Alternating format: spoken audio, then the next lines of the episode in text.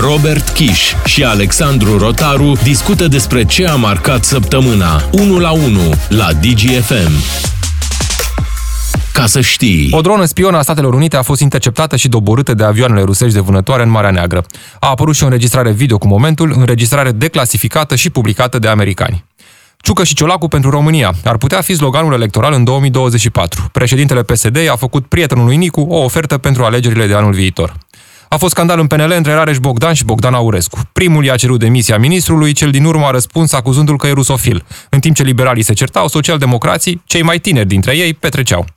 A mai fugit o valoare, omul cu podul sau baronul Arsene, cum mi se mai spunea în spațiul public, înainte de o condamnare la șase ani de închisoare, președintele CJ Neamț a fugit în Italia.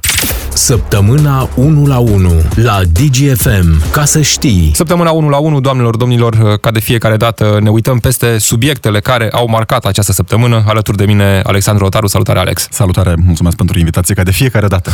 Astăzi discutăm uh, primul subiect. Este subiectul care a ținut capul de afiș uh, al știrilor din această săptămână. Este vorba despre drona americană MQ-9 Raper, care a fost doborâtă de avioanele rusești de vânătoare în Marea Neagră.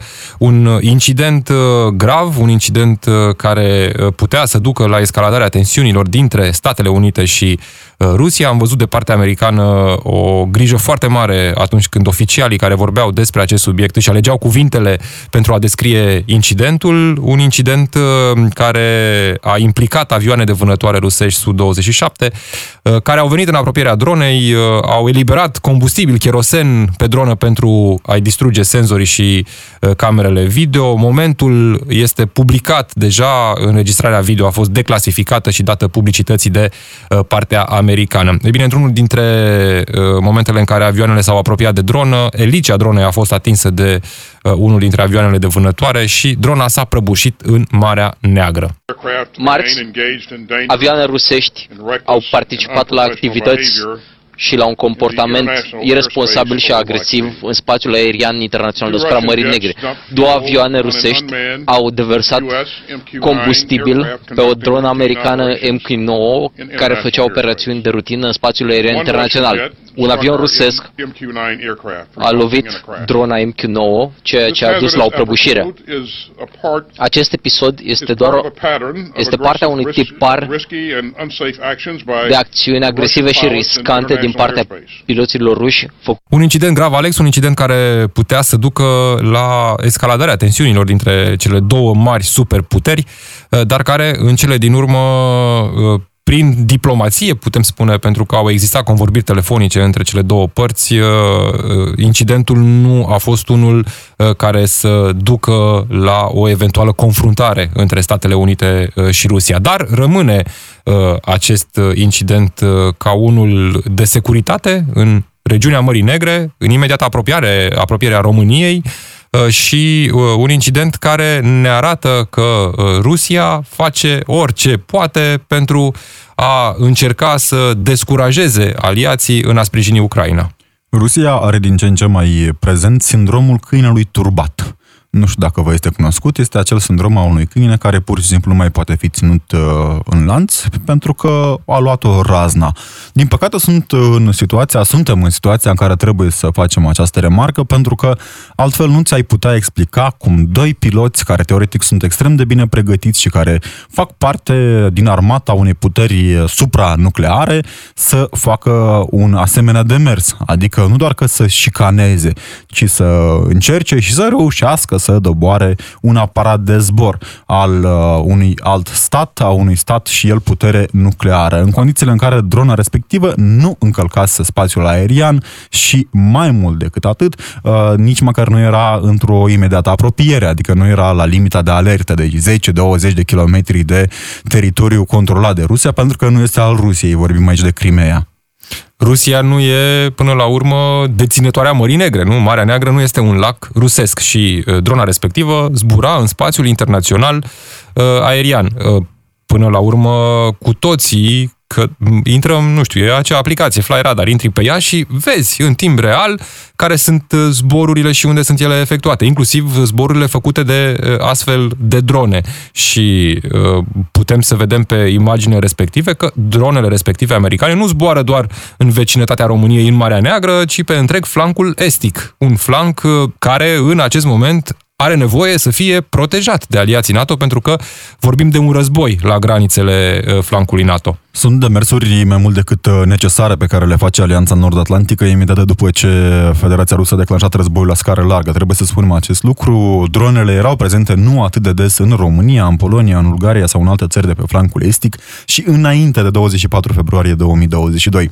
Odată cu izbucnirea războiului este mai mult decât necesar ca Alianța să își protejeze aliații. A spus-o în nenumărate rânduri Jens Stoltenberg, a reiterat-o după aceea și secretarul general adjunct și toți șefii șefii de stat din, uh, alian, din alianță că vor proteja fiecare centimetru al teritoriului alianței. Și aceste demersuri, prezența acelor drone care de foarte multe ori, sau mă rog, de cele mai multe ori, în proporție de 99%, nu au uh, rachete la bord. Sunt drone de spionaj, drone de observare, dacă vrei, tocmai pentru ca uh, aliații să știe din timp momentul în care Rusia s-ar gândi să atace într-un fel sau altul teritoriul uh, unui stat membru NATO sau nu. Am văzut cazurile cu rachetele rusești care au trecut uh, deasupra Republicii Moldova și care de cele mai multe ori au fost interceptate datorită acestor tipuri de instrumente de observare acestor uh, drone de uh, spionaj pe care le are alianța în regiune.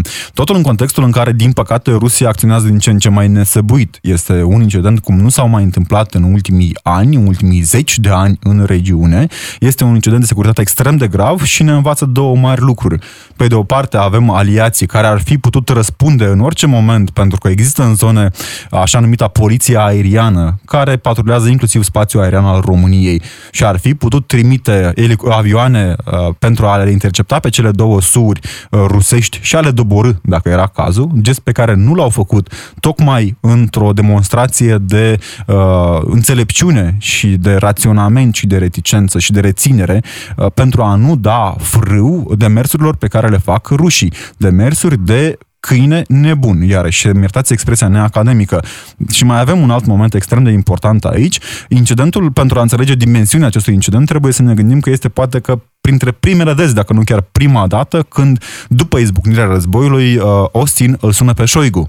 Este o legătură directă care nu face nimic altceva decât să mă trimită cu gândul la criza rachetelor. Cu siguranță nu este de aceeași dimensiune, cu siguranță nu este de o asemenea amploare, cu siguranță gradul de pericol nu este atât de mare, dar dacă Austin a simțit nevoie să-l sune pe Șoigu și să-l întrebe ce este în legătură cu acest incident, înseamnă că a fost mai mult decât periculos. Ar trebui să mai spunem că rușii în uh, primele declarații publice publice după incident au spus că avioanele nu au lovit drona, însă în imaginile publicate și declasificate uh, se vede foarte clar că elicea dronei este avariată, nu avea cum să se strice singură uh, elicea dronei respective. Drona a căzut în apele internaționale la peste 100 de kilometri sud-vest de Crimea spun oficialii americani, care de altfel spun și că rușii au ajuns în locul în care s-a prăbușit în Marea Neagră și că încearcă recuperarea lor.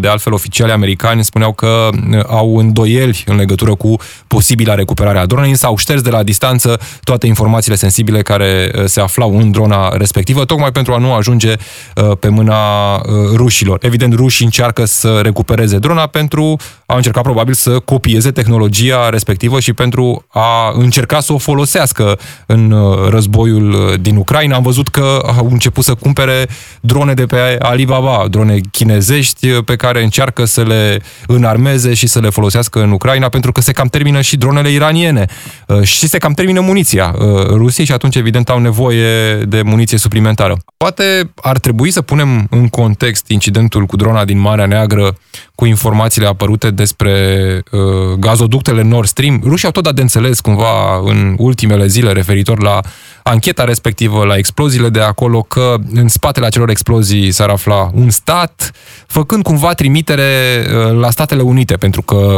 au interesul de a decupla Rusia de Europa în ceea ce ține de aprovizionarea cu gaze pentru a facilita uh, uh aprovizionarea cu gaze din Statele Unite, cu gaz natural uh, lichefia și dau vina pe Statele Unite.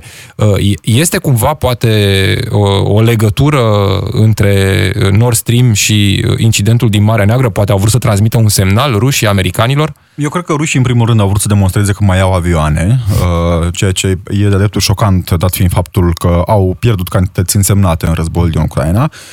Rulându-le pe paliere, odată avem vizita lui Bashar al-Assad în Moscova, ca un gest de prietenie și de tovărășie uh, între, între dictatori? Dicta, doi dictatori.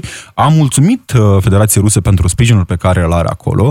Rusia, Rusia și-a refăcut cumva strategie de plan extern comunicând altfel la nivel oficial că planifică deschiderea unor noi baze militare în Siria, ceea ce ar trebui să pună în gardă întreaga uh, prezență militară și nu doar uh, a occidentalilor în Orientul Mijlociu, pentru că Rusia se vrea în continuare puterea acolo. Mai mult decât atât, știam că o bună parte din trupele de acolo au fost retrase și o bună parte din trupele Wagner au fost retrase din Siria. Vedem că această demonstrație de forță cu siguranță nu era un moment oportun pentru Bashar al-Assad să meargă la Moscova. E o demonstrație de forță în care Putin încearcă să spună foarte clar, noi suntem acolo, noi suntem în continuare putere mare, pentru că am văzut modul în care se raportează, adică până și Republica Moldova face mișto de Rusia. Cam acesta este nivelul în punctul acesta, pentru că știe că nu are ce răspunde. Nu are cu ce răspunde Federația Rusă. E un termen iarăși neacademic pe care l-am folosit, dar este edificator pentru situația în care se află Federația Rusă. Țări care cândva nu îndrăzneau să spună niciun cuvânt împotriva Federației Ruse, cum e și Republica Moldova, își permit acum aroganța de a pune la punct diplomații și oficialii ruși pentru că știu sigur că nu au cu ce să ajungă. Și atunci, cu siguranță, s-a impus nevoia acestei vizite uh, a prietenului dictator, care a declarat că vrea noi baze militare, vrea o prezență rusă și mai mare. Pe palierul al doilea, în ceea ce privește drona și uh, Nord Stream, e o discuție extrem de interesantă și amplă aici, pentru că rușii nu au ratat niciodată ocazia să zică pe nume Joe Biden, Statele Unite, Lloyd Austin sau ce alt, orice alt nume din Statele Unite atunci când au putut și au avut o minimă legătură între un incident și uh, Statele Unite, pentru că sunt dușmanul de moartea lor și pentru că pe asta a fost construită propaganda rusă în ultimele decade.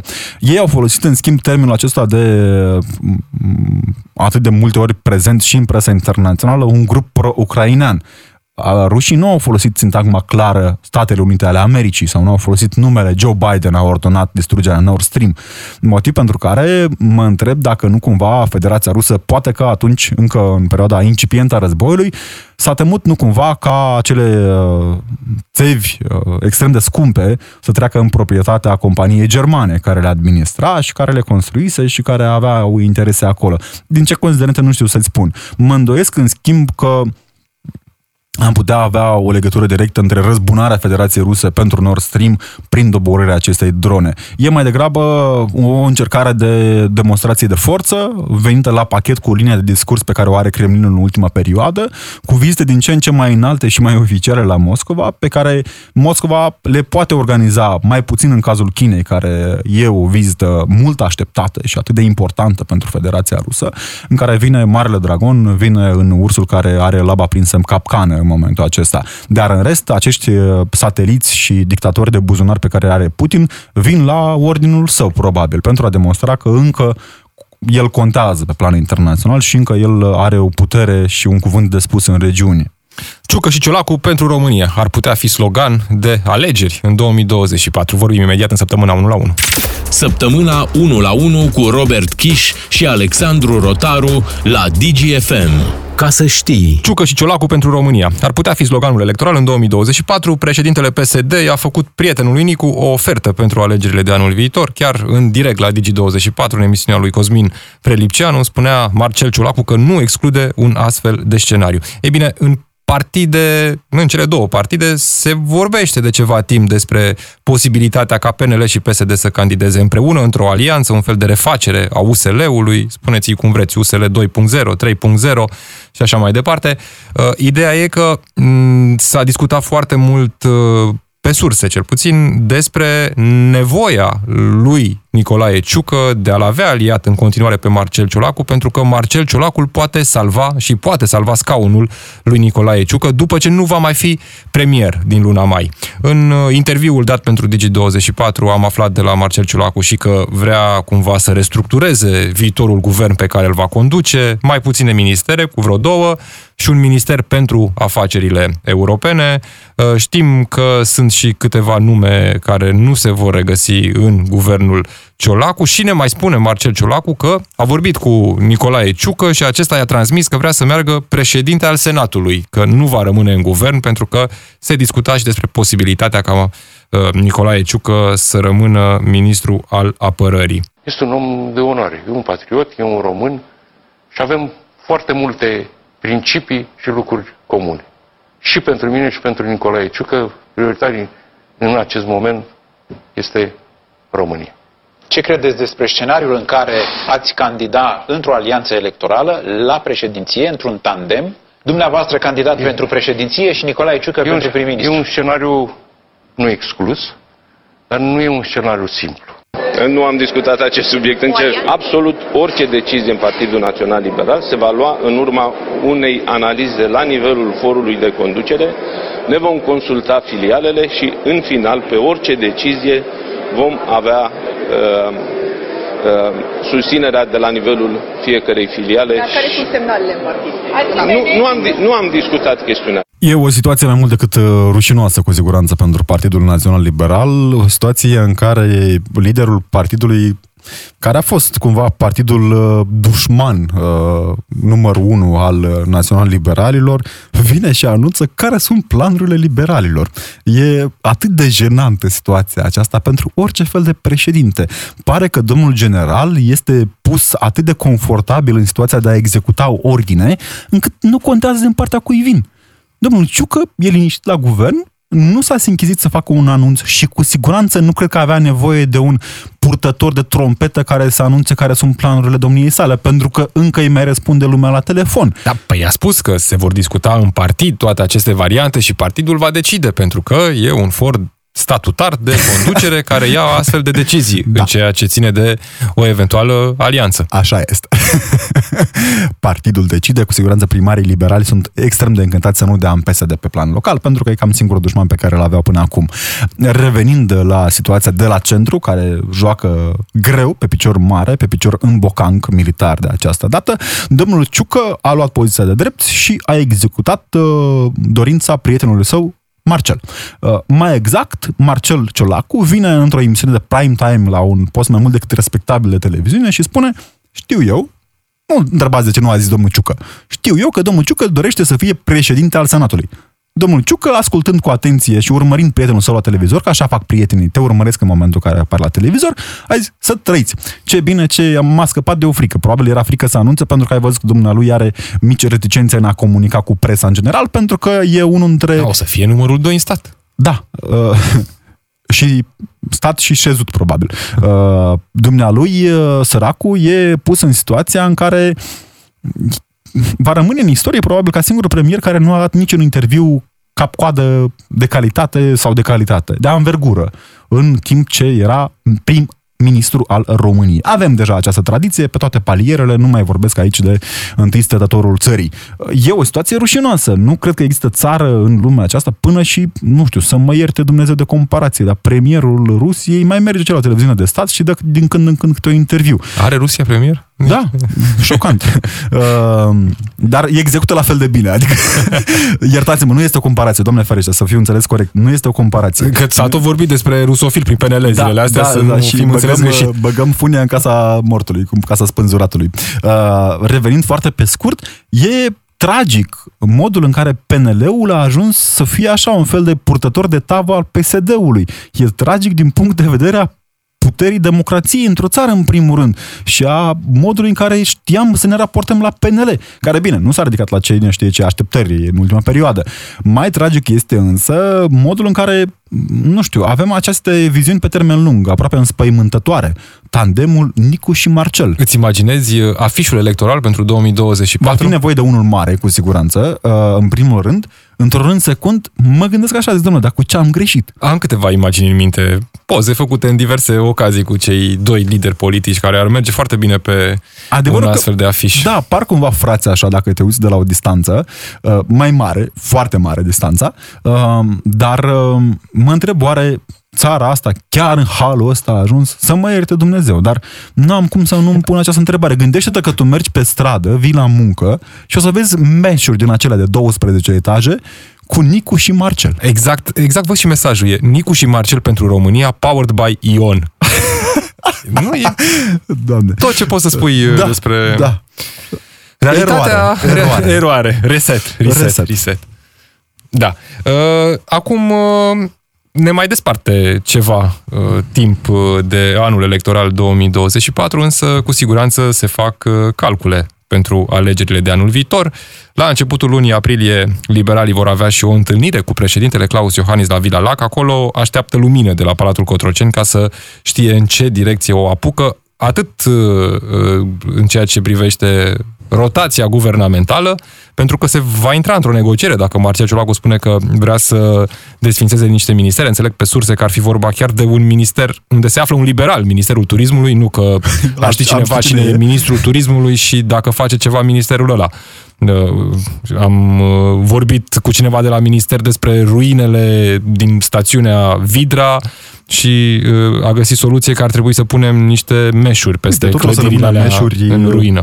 Meșuri de după campanie. Da, uite, ar putea să pune peste clădirile din stațiunea Vidra, uh, aflate într-o stare avansată de degradare, un mare meș cu Nicu și Marcel pentru România. Nu? Că intră să, în logică electorală. De distanță. Mai uh, jenant de atât este și situația în care Partidul Național Liberal va face campanie pentru primăria capitalei care ar putea fi condusă din nou după un mandat de anvergură și succes, cunoscut la nivel internațional, de altfel și apreciat de tovarăși și tovarăși din țară, Deci, doamna Firea era și primarul României, în cazul în care am uitat, să facă o campanie pentru doamna Firea. E, imaginează această că tot am uh, dus uh, discuția într-o zona imagisticii, imaginează scena cu un meș enorm pe un alt bloc din București, că avem suficiente dărâpânate încât să fie acoperite, Nicu și Marcel o aleg pe firea. Votează pentru primăria capitalei.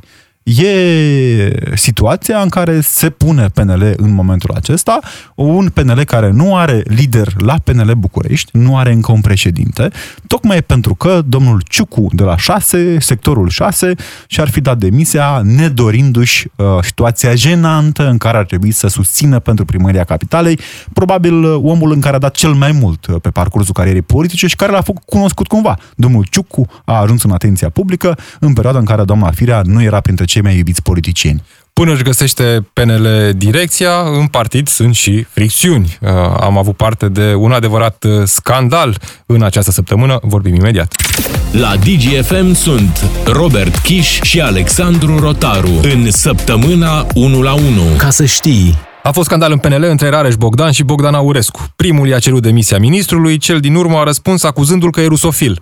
În timp ce liberalii se certau, socialdemocrații cei mai tineri dintre ei, prin TSD pe acolo, petreceau.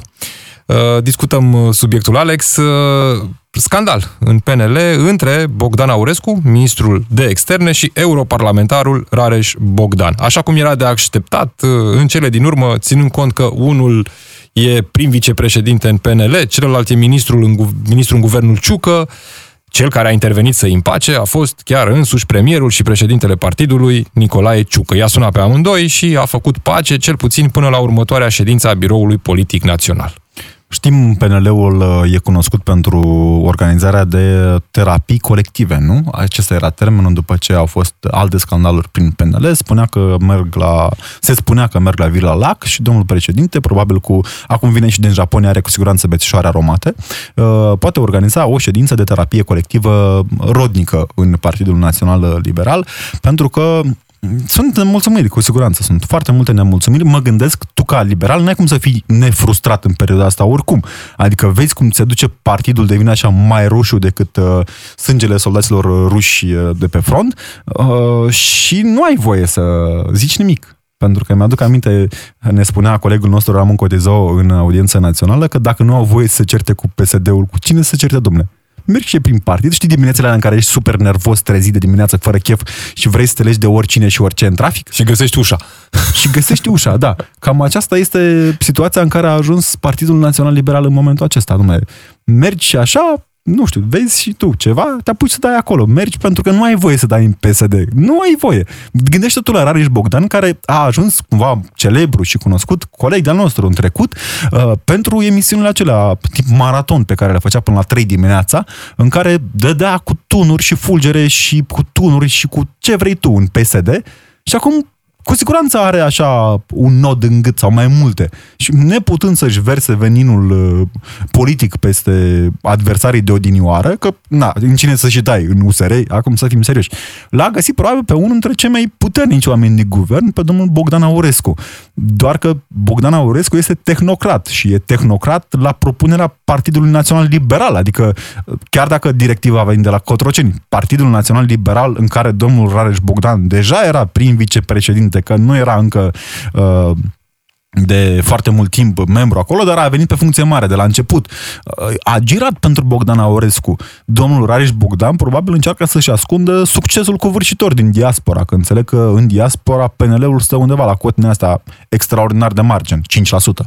Ne uităm poate și peste mizele acestui scandal, din informațiile pe care le știm, pe surse sau oficiale informații. Una dintre nemulțumirile lui Rareș Bogdan atunci când uh, a găsit de cuvință să-i ceară demisia lui Bogdan Aurescu este referitoare la uh, numirea de uh, consuli în străinătate și deschiderea unor noi consulate, pentru că uh, dă vina Rareș Bogdan pe ministrul de externe, deși, din ce știu, Nicolae Ciuc a fost cel care în partid atunci când a primit lista cu consulii um, a nu neapărat a refuzat-o, cât nu i-a dat curs și nu a mers mai departe lista pentru ca numirile să fie făcute. Uh, liberalii au oarecare nemulțumire și în legătură cu sondajele care le vin din diaspora, pentru că, din ce înțelegem, aur stă foarte bine în diaspora, peste 50% ar obține acest partid uh, în diaspora și atunci uh, liberalii, evident, pierd acolo voturi și uh, a fost găsit vinovat Bogdan Aurescu, dar există și o miză internă, o miză în partid, pentru că vorbim de o grupare aici, Rareș Bogdan, Lucian Bode, care intenționează cumva să uh, își afirme puterea în perioada următoare, probabil ținând cont și de faptul că Nicolae Ciucă nu va mai fi premier și atunci devine din ce în ce mai greu, poate, să controleze partidul. E situația în care domnul Bode probabil sărbătorește extrem de puternic pentru că nu mai e ministru cu musca pe căciulă în PNL. Ceea ce nu știe dumnealui este că pata integrității academice nu se spală, indiferent de cât de multe râuri curgă din Sălaj până în București. Nu se spală, rămâne acolo. Și poate că am avut și o tentativă de deturnare așa atenției publice din uh, direcția domnului Lucian Bode, acuzat de plagiat și dovedit uh, ca fiind plagiator de către Universitatea Alma Mater uh, din uh, Cluj-Napoca. Ehm, pe de altă parte, numirea consulilor uh, și a consulițelor uh, în România se, fac pe foarte, se face pe foarte multe paliere. Unul dintre ele este a băieților și fetițelor care trebuie Uh, felicitate și onorate cu un post de consul, care înseamnă niște mii de euro la activ, înseamnă capacitatea de a-ți deconta cam ce vrei tu. Înțeleg că România este unul dintre țările care s-a remarcat în istorie prin uh, Istanbul și Ankara pe faptul că soția unui domn, mă rog, nu contează în ce perioadă, unui domn consul uh, deconta TVA-ul inclusiv la lenjeria intimă, că îți permite legislația internațională. Și atunci, urmând alegerile, având nevoie de oameni care să tragă pe de o parte poți da aceste funcții uh, la discreție, nu ai nevoie de comisii speciale pentru că se numesc oamenii acolo. Nu știu cât de mult vrea domnul Bogdan Aurescu, care își leagă numele de oamenii care sunt în străinătate, să aibă situații penibile cu domni și doamne consul care fac de rușine țara în afara granițelor și trebuiască să dea comunicate peste comunicate, motiv pentru care există și această zonă de reticență. Și între noi fie vorba, Robert, îndoimaș de grija pentru popor al lui Rareș Bogdan, pentru că printre argumentele pe care le aduce Rareș Bogdan, unele întemeiate de altfel, sunt și cele legate de timpii de așteptare în diaspora. România este într-o situație mai mult decât abracadabrantă în condițiile în care are 5 milioane de români în afara granițelor țării, pe care nu-i poate deservi din punct de vedere diplomatic, adică timpii de așteptare în consulate și ambasade pentru perfectarea actelor, pentru obținerea uh, adeverințelor și altor asemenea, sunt impardonabil de mari, ceea ce este o realitate. Nu știu acum dacă e neapărat asta nevoia sau nevoia de a mai mulțumi pe unii și alții, că avem, avem suficiente consulate și IC, uite, ne-a dat exemplu doamna Irina, cum o chema, doamna Catinca Nistor, doamna Catinca Nistor, cât de valoroși sunt oamenii noștri din diplomația, inclusiv cea culturală. Și mai Moceniță cu trifoi. E o capodoperă națională pe care doamna Nistor a interpretat-o într-un succes covârșitor, de altfel. Despre interpretări vorbim în continuare, pentru că în timp ce în PNL era scandal, pesediștii petreceau. Funcționat cu președinte, România, să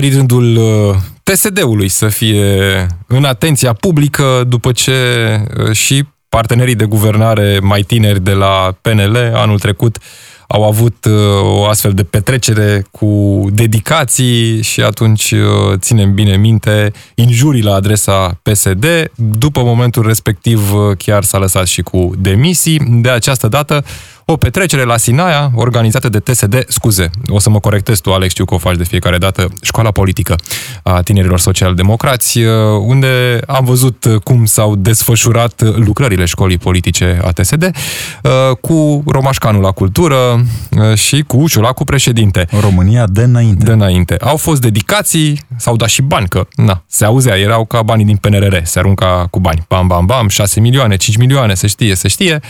Ehm, până a venit poliția, pentru că în cele din urmă petrecerea a fost oprită de polițiști. Se desfășurau uh, aceste lucrări uh, ale școlii politice de vară sau de toamnă, iarnă ce-o fi, uh, într-o locație care ține de Secretariatul General al Guvernului, ca să fie și foarte clar unde avea loc petrecerea. Acum, n-ai fi Beizadea sau politruc și să plătești din buzunarul tău, să fim serioși. Dacă ai această variantă și oportunitate uh, și fereastra deschisă prin care să răsună manerele în stațiune, de ce să nu o folosești? Te învață partidul. Te învață Pe partidul. banii lui. Uh, mă gândeam acum că domnul Iordache a dispărut, dar de fapt nu a dispărut. Este într-un loc foarte cald cu foarte mulți bani, uh, dar motoul a rămas. Pentru că putem tinerii pesediști au demonstrat, sfidând o Românie întreagă, sfidând alegătorii, sfidând bătrânii pe care îi auzim că îi invocă domnul Ciolacu de fiecare dată când iese în public, bătrânii la care se gândește, care nu au ce să plătească pensia, aruncând câte 10 milioane pentru sectorul 1 și pentru sectorul 6 și pentru alte sectoare cărora li se făceau dedicații um, acolo. Un, uh, de altfel, sectoare care, în mare parte, nu mai sunt conduse de PSD pentru că au avut primari atât de competenți încât chiar și sectoarele tradițional PSD-iste n-au mai votat PSD-ști. Dar asta este o altă discuție. Partea îngrijorătoare este că în uh, hotelul plătiți și întreținut din banii noștri, băieții aceia fumau înăuntru, beau, se urcau pe mese, Așa Doamne, e la petrecere. Așa e la petrecere. O școală politică în toate direcțiile posibile și în toate sensurile posibile. Tinerii de azi, politicienii de mâine. Tot despre politicieni vorbim în continuare, dar despre politicienii fugiți. Evenimentele care au marcat săptămâna sunt analizate și explicate în săptămâna 1 la 1. A mai fugit o valoare, omul cu podul sau baronul Arsene, cum mi se mai spune în spațiul public, înainte de o condamnare la șase ani de închisoare, președintele Consiliului Județean Neamț a fugit în Italia. Este doar ultimul care se alătură acestei uh, liste destul de lungi cu politicieni sau nu, care în momentul uh, în care se simțeau Uh, aproape băgați la închisoare, că vine o decizie definitivă și irrevocabilă, mai aveau și condamnări în primă instanță, au uh, reușit să plece din țară. Au reușit, spun, nu că s-ar fi chinuit foarte mult, că uh, nu aveau niciun fel de restricție, ba chiar această nouă fugă deschide și această discuție despre necesitatea sau nu de a putea pune unele restricții pentru cei care uh, sunt uh, măcar condamnați în primă instanță. Arsene este cunoscut uh, spațiului public ca baronul de neamț, uh, un important lider PSD, deși partidul acum se dezice de el, nu că se dezice, dar nici măcar nu vrea să audă de el, nu a dat nici măcar un comunicat uh, de presă referitor la situația lui Ionel Arsene a considerat partidul că de drept Arsene este suspendat din momentul în care are o condamnare definitivă. Ne amintim de Ionel Arsene din momentul în care s-a prăbușit acel pod uh, din județul Neamț, pentru că la momentul acela podul a fost uh, girat de președintele Consiliului Județean Neamț și ne amintim foarte bine cum uh, arăta și cum s-a făcut reabilitarea podului.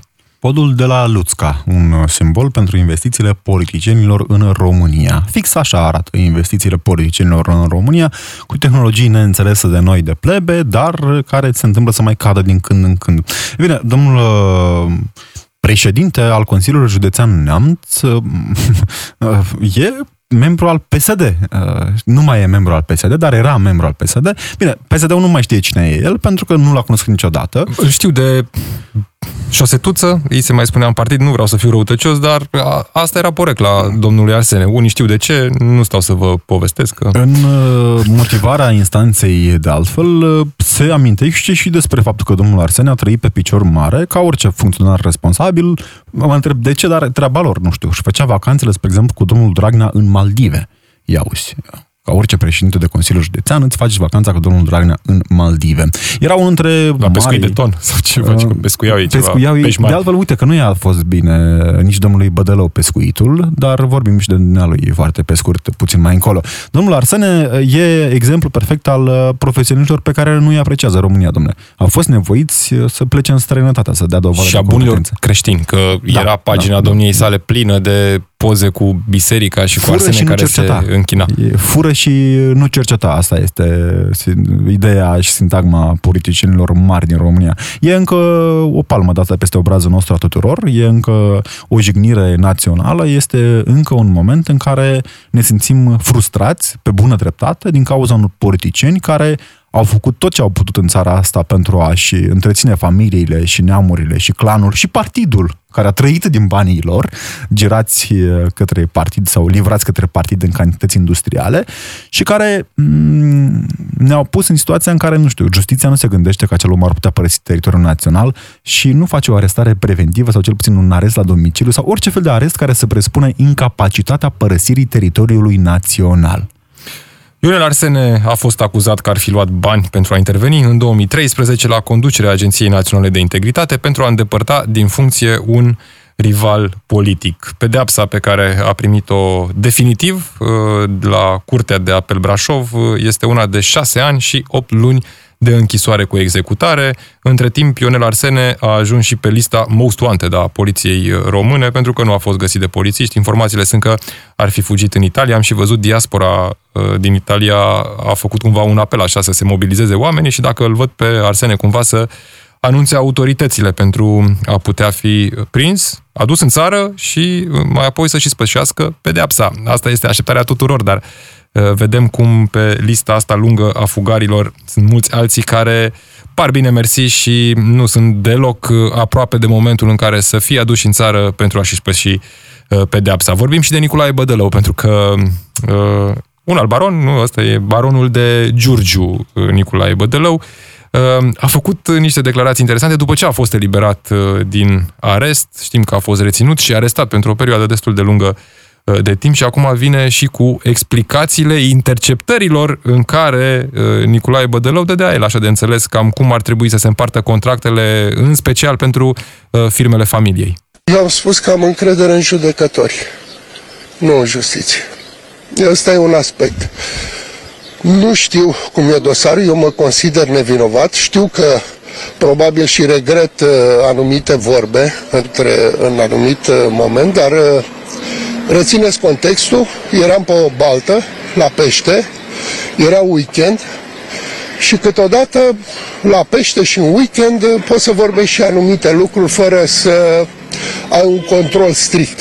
Am văzut că foarte multă lume, foarte mulți oameni au fost supărați de context sau de modalitatea mea de a spune lucrurile. Din păcate mai și greșim atunci când suntem extrem de relaxați și probabil în weekend și într-o stare, într-o altfel de stare. Domnul Bădălău ne spune că era pe baltă, că era relaxat, pescuia și, evident, când pescuiești, te ia gura pe dinainte și mai încerci să mai faci de un contract, să mai pui și tu un ban pentru familie acolo, să mănânce și gura ta ceva. E de relaxare, e o activitate relaxantă pentru politicienii din clasa veche sau clasa nouă, care în momentul în care merg pe baltă, vorbesc așa de cum să mai devalizăm o instituție, cum să mai spălăm niște bani, cum să mai furăm un contract. E realitatea pe care domnul Bădălău o are atât de puternic impregnată în creierul său, încât nici măcar nu și-a dat seama că nu este în regulă să vorbească așa ceva și să recunoască o atare enormitate în fața unei camere de filmat. Acestea sunt realitățile pe care politicienii din România încă le au. A contractelor atribuite neamurilor, familiei, copiilor, și se spune așa, domnule, nu înțeleg de ce, adică nici măcar la baltă nu am voie să fiu corupt. Ce înseamnă asta? Nicolae Bădălău este acuzat de dare de mită în formă continuată, trafic de influență uh, și uh, dosarul uh, este în continuare instrumentat și probabil va fi curând sau nu, acum vedem cum se mișcă procurorii pregătește trimis domnul Arsene și un loc în și judecată. Da, îi pregătește domnul Arsene un loc. Atât pentru săptămâna asta am fost uh, Robert Chiș și Alexandru Rotaru. Rămâneți pe DGFM. Ascultă săptămâna 1 la 1 și în secțiunea podcast pe dgfm.ro